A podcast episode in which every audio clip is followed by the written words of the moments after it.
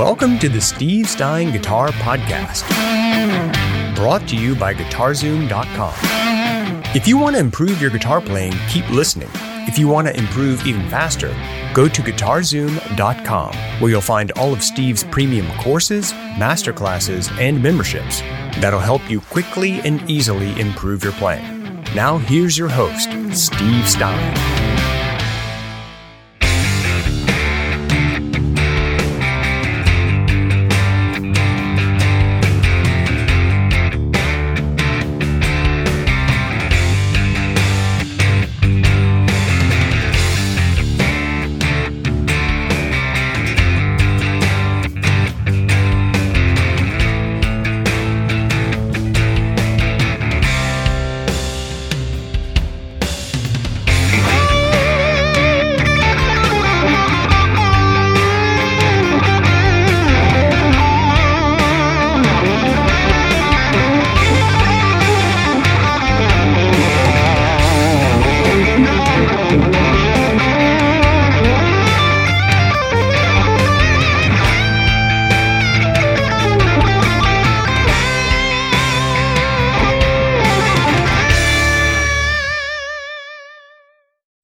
Steve Stine here, and what I'd like to talk to you about now is the importance of understanding that blues is such an awesome style of music, but we tend to forget that when we play blues or when we write blues songs, they don't have to just be 12 bar blues, right? We can do all kinds of cool things. So, for instance, what I've got here is a little riff that I wrote, just very straightforward, and it's using a one chord, and it's using a four chord, and it's using a five chord, and a couple other things in between.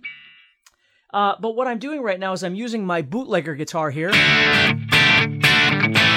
Okay, and what I did was I tuned it to drop tuning. So I took the sixth string and instead of being an E, I tuned the sixth string down to D. And that's kind of a cool thing to do because it's very reminiscent of what people would do when they would play slide guitar.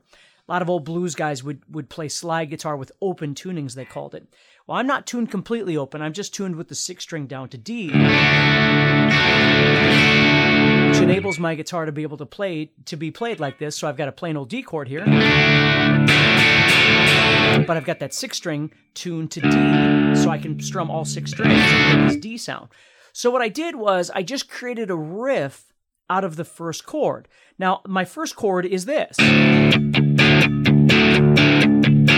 which is a D chord. Okay, it's D. To is open D. So if you think about it, normally you'd play E like this.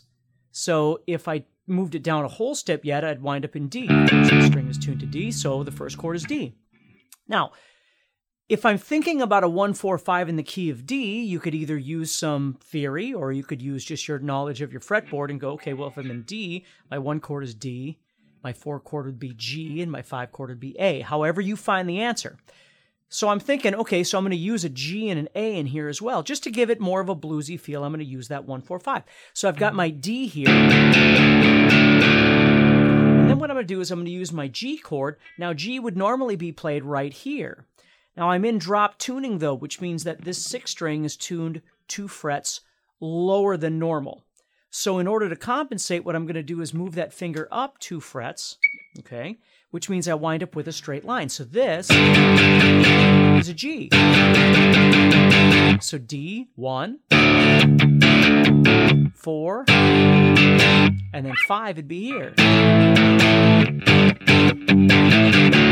See? So you can hear the one, four, five happening. Now, what I did was I just created a, a riff out of this where I'm not focused on 12 bar blues. I'm not focused on switching back uh, between the one and the four and the five in that traditional sense. I'm just creating a bluesy sound. So I'm playing these one, four, five chords, but I'm giving it more of a, if you want to call it a rock and roll sound, but it certainly has a blues element to it.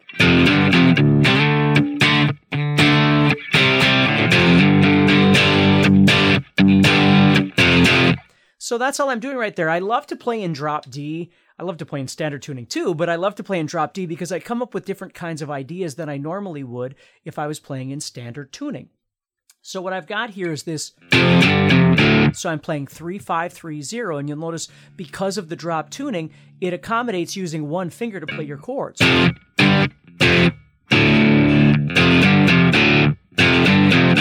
And then I'm just doing a slide from C to D to make it sound a little more interesting.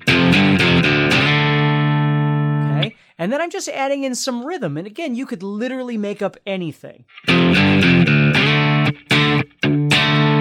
So that's what I'm doing. And then I'm moving back to the C chord and strumming that twice. Now, that has nothing to do with blues or 145 or anything like that. It's just something else, something kind of cool to play. And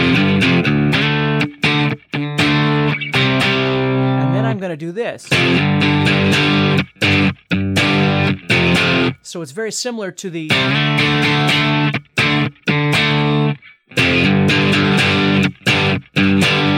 You see? So that's all I'm doing. So I if you think about it, I'm doing the same pattern twice, just on two different uh on different strings. So I've got this that's the first part, and then I've got this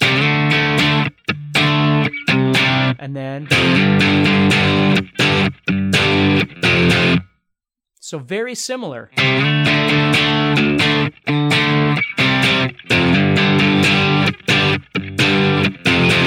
And then I just tag my intro.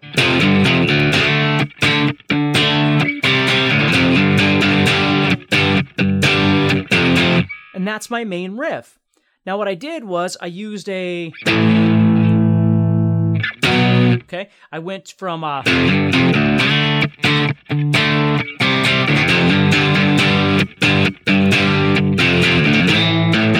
went up here to the the uh, let's see let's see so i went up here to the five chord but then hmm. to make it a little less bluesy and just a little more blues rock and roll then i went back to the c. And actually went to it as a c7 okay. So i'm using the fa- the four chord excuse me in my riff.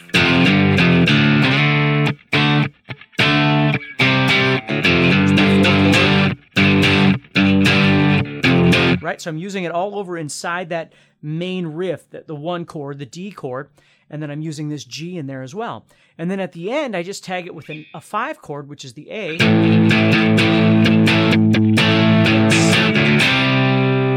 Or C7. I actually use both of those in the recording. I use a C and a C7, but but that's what I'm doing. That's all. So again, what's really cool about this then is, is you're giving yourself a different rhythm, a different vibe, a different tempo, different groove, all these different kinds of things than just the 12 bar blues. Uh, there's nothing wrong with the 12 bar blues. I love the 12 bar blues. But this is just giving you another opportunity to do something a little different is all. Okay? So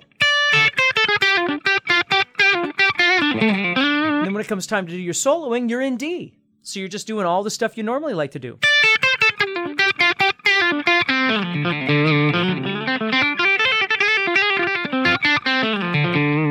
however you like to play, but now you're playing in D. So uh, the only thing I do is at the end, then, when that C chord comes up, I go from here, doing whatever I like, and when that C chord comes up, I go to the. Uh, the 11th fret of the second string, and I bend it because I'm actually bending to a note that fits over the top of that chord. Okay, so it sounds kind of cool over that C. And then I just end it with a D bend. And that's it. So there's no real planning on it. I'm just enjoying myself having some fun. But what I would like to see you do is mess around a little bit and see what kinds of things that you can come up with with writing riffs. If you're enjoying this episode and you'd like to support the podcast, go to guitarzoom.com and consider becoming a premium member. There are three memberships to choose from. VIP, which gives you instant access to a library of short but powerful courses as well as new bite sized lessons each month. There's also Play Songs that gives you step by step lessons so you can learn to play your favorite songs fast. And finally, there's Masterclass, university level training on everything from soloing to music theory, from blues to home recording. For more info about these memberships and all the premium courses available to you, go to guitarzoom.com. Now back to the podcast. You know, play the blues, tw- play 12 bar blues, all those kinds of things, but explore some other ideas, right? Now, right now, again, I showed you how I'm in drop D. Well, I'm going to go back up now. Okay, so now I'm in E, just back to normal, right? So let's say instead of just doing a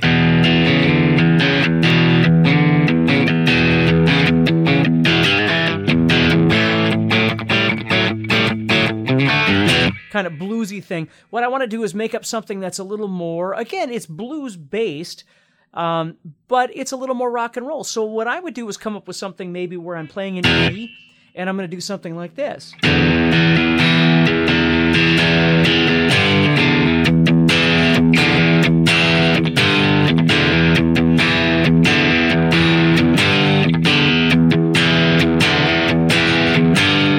Could do the same thing over the four chord, which is the A.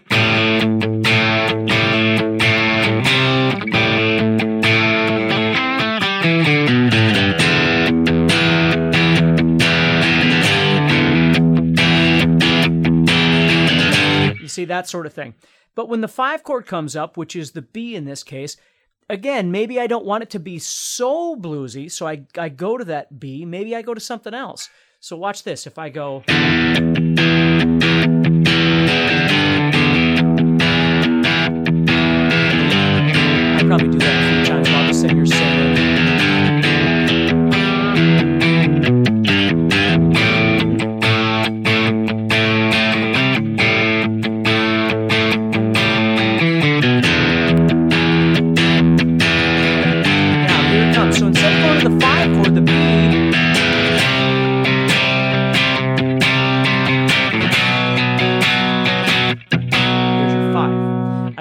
First, which made it sound a little deceptive.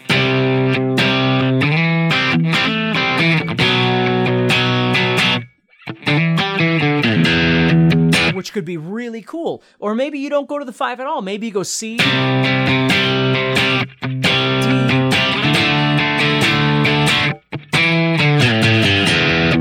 and then you're back again. So again, you're giving it this really cool bluesy sound, this bluesy feel, um, but not feeling like you're you're tethered to the 12 bar blues per se.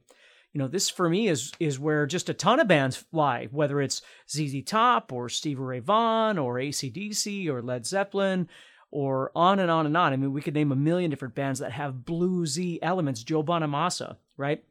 Could be anybody. Um, John Mayer, where some songs are 12 bar blues, no doubt about it. But then there's these other songs that aren't, that give you this really cool kind of sound. And, and it's just really fun to sit around and make some things up and have some fun and not always feel like you have to play the same thing over and over and over. You know, one chord, and then you go to your four, and then you go back to your one. Make up something cool and post it and let me see it. Let me see what you come up with and, and what kinds of cool things that you're doing. So you've got some time here. Obviously, there's no there's no rush in this, but have some fun. You know, if if at the very least you've got some sort of mobile device or something that can give you a drum beat that you can mess around with, that's always really fun. Or you can just think, you know, just get a beat in your head and just start thinking about that a little bit. Dun dun dun dun.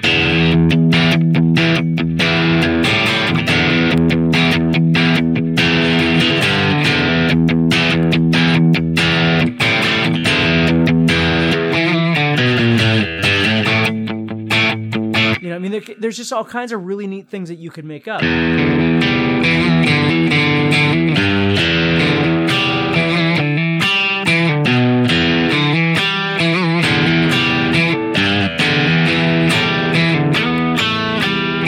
You know, just cool, really cool. And then you got oh, ba. Really slow beat that you could be playing over and different stuff like that. So don't worry about always trying to make things way too complex. Just have some fun with it and see where you can go with it. And again, it gives you a, a lot of really neat things then when you go to solo over this. Whatever that might be, you know.